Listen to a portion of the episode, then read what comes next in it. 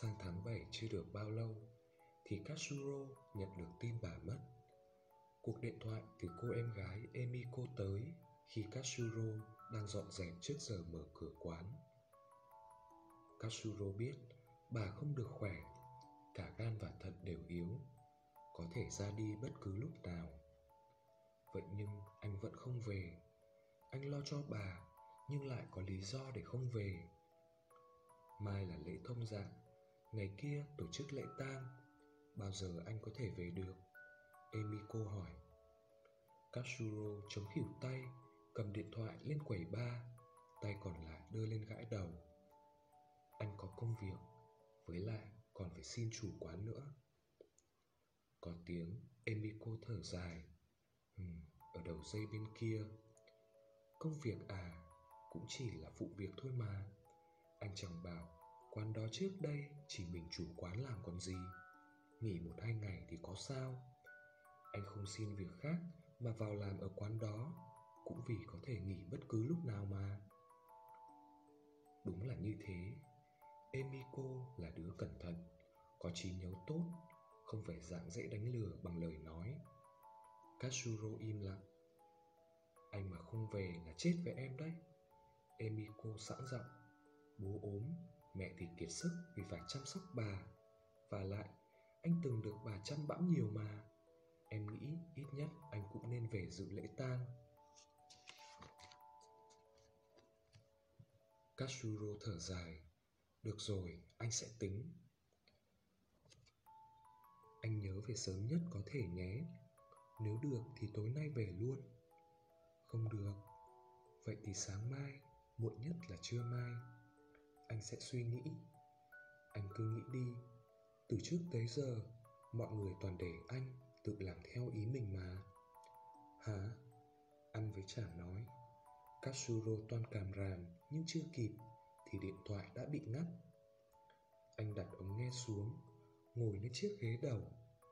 Anh lơ đãng ngắm bức tranh trên tường. Bức tranh vẽ bờ biển hình như là ở Okinawa. Chủ quán rất thích Okinawa. Vậy nên khắp nơi trong quán bar nhỏ xíu này đều có trang trí những vật nhỏ gợi nhớ đến Okinawa. Ánh mắt Katsuro hướng về góc quán. Ở đó có chiếc ghế mây và cây đàn guitar gỗ. Cả hai đều dành riêng cho Katsuro. Khi có khách yêu cầu, anh sẽ ngồi vào ghế và chơi đàn. Có lúc khách hát anh đàn, nhưng thường thì là Katsuro hát. Hầu hết, khách hàng lần đầu nghe anh hát đều ngạc nhiên. Họ bảo không thể nghĩ đây là giọng ca nghiệp dư. Họ cũng thường bảo anh thế mà không đi làm ca sĩ chuyên nghiệp. Tuy khiêm tốn đáp, không đâu, không đâu. Nhưng trong lòng anh thầm đáp, tôi đã và đang phấn đấu đây. Anh bỏ giờ đại học cũng là vì thế. Từ cấp 2, anh đã say mê âm nhạc. Hồi lớp 8, trong một lần đến chơi nhà bạn cùng lớp, anh thấy nhà bạn có cây guitar. Người bạn nói đó là của anh cậu ta rồi dạy anh cách chơi. Đó là lần đầu tiên trong đời anh được chạm vào đàn guitar. Ban đầu, các ngón tay gầy còn vụng về, nhưng sau vài lần luyện tập, anh cũng chơi được một đoạn của bài hát đơn giản. Niềm vui sướng lúc ấy chẳng thể diễn tả bằng lời. Cảm giác hân hoan không tài nào có được trong giờ âm nhạc vì nghe qua băng chạy khắp người anh. Vài ngày sau, anh thu hết can đảm nói với bố mẹ rằng anh muốn có một cây đàn guitar. Bố anh làm nghề bán cá, chẳng dính dáng gì tới âm nhạc. Sau khi trợn tròn mắt ngạc nhiên, bố anh đùng đùng nổi giận. Ông quát tháo, cấm anh chơi với ngữ bạn ấy. Có vẻ như bố anh cho rằng thanh niên chơi guitar đồng nghĩa với hư hỏng. Con vẫn sẽ học hành chăm chỉ, sẽ đỗ vào trường cấp 3 tốt nhất vùng. Nếu trượt, con sẽ vứt đàn đi, không bao giờ chơi nữa. Katsuro kiên trì nài nỉ với một loạt lời hứa vừa nghĩ ra trong đầu. Trước đây, Katsuro chưa từng đòi hỏi thứ gì, nên bố mẹ anh khá bất ngờ. Mẹ anh là người hạ hỏa trước, sau đó đến lượt bố anh nhượng bộ. Nhưng nơi anh được dẫn tới không phải cửa hàng bán nhạc cụ mà là một tiệm cầm đồ. Bố anh bảo hãy tạm hài lòng với cây guitar không có người chuộc. Biết đâu con sẽ vứt đi, bố không mua lại đắt tiền được. Bố anh nói với bộ mặt hầm hầm. Dựa vào những cuốn sách mua ở tiệm sách cũ, ngày ngày anh miệt mài luyện tập vì đã hứa với bố mẹ nên đương nhiên anh cũng rất siêng năng chuyện học hành. Nhờ vậy mà kết quả học tập có tiến bộ. Ngày nghỉ, dù Katsuro có chơi đàn suốt trong phòng trên tầng 2 cũng không bị bố mẹ phàn nàn nữa. Anh cũng đỗ được vào trường cấp 3 như mục tiêu đặt ra. Trường cấp 3 có câu lạc bộ nhạc nhẹ nên anh xin vào ngay anh cùng hai người bạn trong câu lạc bộ thành lập một ban nhạc và đi biểu diễn khắp nơi. Ban đầu, bọn anh chỉ toàn bắt chước các ban nhạc sẵn có, nhưng dần dà bắt đầu biểu diễn cả các ca khúc tự sáng tác. Các ca khúc đó chủ yếu do Katsuro viết, hát cũng là Katsuro luôn. Thành viên trong nhóm đánh giá cao các khúc anh viết. Tuy nhiên, đến lớp 12, ban nhạc tự động tan rã. Lý do thì đương nhiên là vì phải thi đại học. Cả bọn hứa nếu tất cả đỗ đại học suôn sẻ sẽ tái hợp. Nhưng chuyện đó đã không xảy ra bởi một người bị trượt đại học. Nghe nói một năm sau cậu ta cũng trở thành sinh viên nhưng chuyện tái hợp không bao giờ được nhắc tới. Katsuro theo học khoa kinh tế của một trường đại học ở Tokyo. Thật ra, anh muốn theo đuổi con đường âm nhạc, nhưng biết bố mẹ sẽ kịch liệt phản đối nên đành thôi. Việc anh tiếp quản cửa hàng cá, cơ nghiệp của gia đình là lộ trình được vạch sẵn ngay từ khi anh còn nhỏ. Bố mẹ chưa bao giờ nghĩ tới chuyện anh sẽ chọn con đường khác. Bản thân anh cũng đã hình dung như vậy. Ở trường đại học có rất nhiều kiểu câu lạc bộ âm nhạc. Anh thử tham gia vào một trong số đó, nhưng ngay lập tức thấy thất vọng. Lý do là các thành viên chỉ toàn nghĩ đến chuyện chơi. Anh không hề cảm thấy có sự thiết tha nào với âm nhạc ở họ. Hễ anh phàn nàn về chuyện này là bị họ nhìn với ánh mắt kỳ thị. Cái gì? Định ra vẻ hả? Nhạc nhẽo thì chỉ cần vui là được phải đấy, dốc sức mà làm gì chứ, có phải để thành chuyên nghiệp đâu. Chẳng phản bác được câu nào trước những lời chỉ trích ấy. Katsuro quyết định ra khỏi câu lạc bộ. Anh nghĩ tranh luận cũng vô ích. Mục tiêu của anh và họ quá khác nhau. Kể từ đó, anh không tham gia bất kỳ câu lạc bộ nào.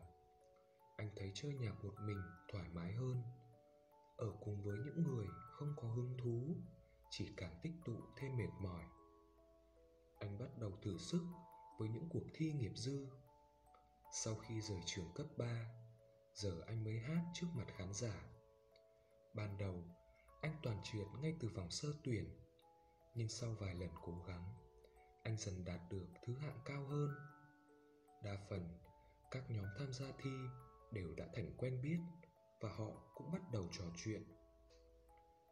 Katsuro cảm nhận được sự khích lệ mãnh liệt từ họ. Nói đơn giản thì đó là nhiệt huyết dành cho âm nhạc. Thứ tình cảm khiến ta có thể hy sinh tất cả để nâng tầm âm nhạc lên. Mình không được phép thua.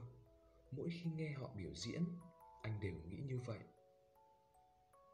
Anh dốc hầu như toàn bộ thời gian khi thức để dành cho âm nhạc cả lúc ăn lẫn lúc tắm anh đều nghĩ về ca khúc mới.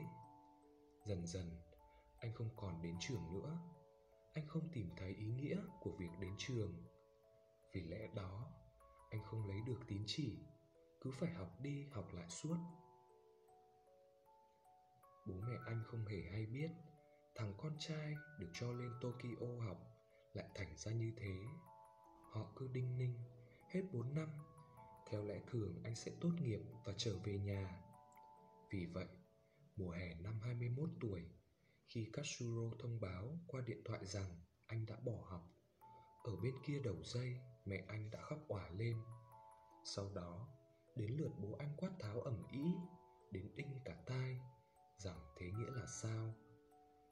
Con sẽ theo đuổi con đường âm nhạc, nên học đại học chẳng còn ý nghĩa gì nữa. Nghe anh đáp vậy, bố anh càng quát to hơn. Bố nói nhiều quá nên anh đơn phương dập máy. Thế là ngay tối hôm đó, bố mẹ anh khăn gói lên Tokyo. Mặt bố anh đỏ gay, còn mẹ thì tái nhợt. Trong căn phòng rộng sáu chiếu, anh và bố mẹ nói chuyện đến gần sáng. Bố mẹ anh bảo nếu bỏ học rồi thì mau về nhà trong cửa hàng cá đi. Katsuro không gật đầu. Anh không nhượng bộ, bảo rằng làm vậy thì con sẽ hối hận cả đời, rằng con sẽ ở Tokyo cho đến khi đạt được nguyện vọng. Bố mẹ anh quay về ngay chuyến tàu đầu tiên khi chưa chợp mắt được phút nào. Từ cửa sổ căn hộ, anh nhìn theo bóng dáng bố mẹ. Cả hai trông thật bé nhỏ và buồn giàu. Bất giác, Katsuro chắp hai tay xin lỗi. Thấm thoát ba năm trôi qua, lẽ ra Katsuro đã tốt nghiệp đại học từ lâu. Vậy mà giờ anh chẳng có gì trong tay, vẫn chỉ là những chuỗi ngày luyện tập để tham dự các cuộc thi nghiệp dư. Anh cũng đoạt giải được vài lần. Anh nghĩ cứ chịu khó đi thi, biết đâu có ngày sẽ lọt vào mắt người làm nhạc. Nhưng đến nay vẫn chưa có ai đánh tiếng với Katsuro. Anh cũng gửi băng thu âm thử tới cho hãng đĩa, nhưng chẳng nhận được hồi âm. Duy nhất một lần, anh được khách quen của quán giới thiệu cho một nhà phê bình âm nhạc. Trước mặt người đó, Katsuro đã biểu diễn hai bài tự sáng tác. Anh muốn trở thành một ca sĩ kiêm nhạc sĩ. Cả hai bài đều là các ca khúc anh đều tâm đắc. Nhà phê bình âm nhạc có mái tóc bạc Giai điệu mượt mà, chất giọng cũng hay, thuộc lại khá đấy. Anh vui lắm, trong lòng khấp khởi rằng mình sắp được ra mắt công chúng.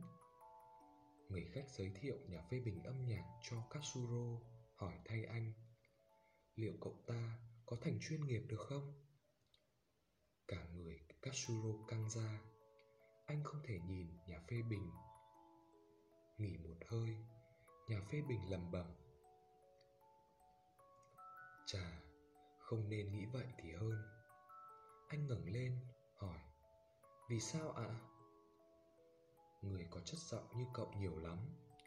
Giọng có cá tính thì không nói làm gì, Đằng này lại không. Bị dội thẳng gáo nước lạnh, Anh chẳng biết đáp sao. Đây là điều bản thân anh hiểu rõ. Còn bài hát thì sao?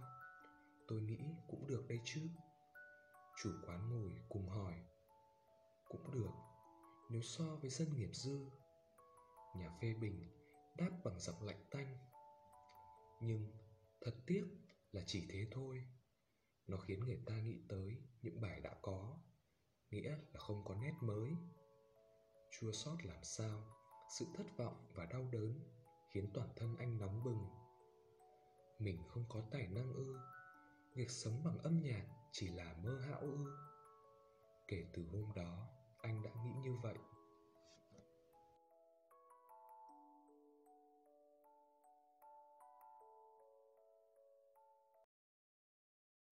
E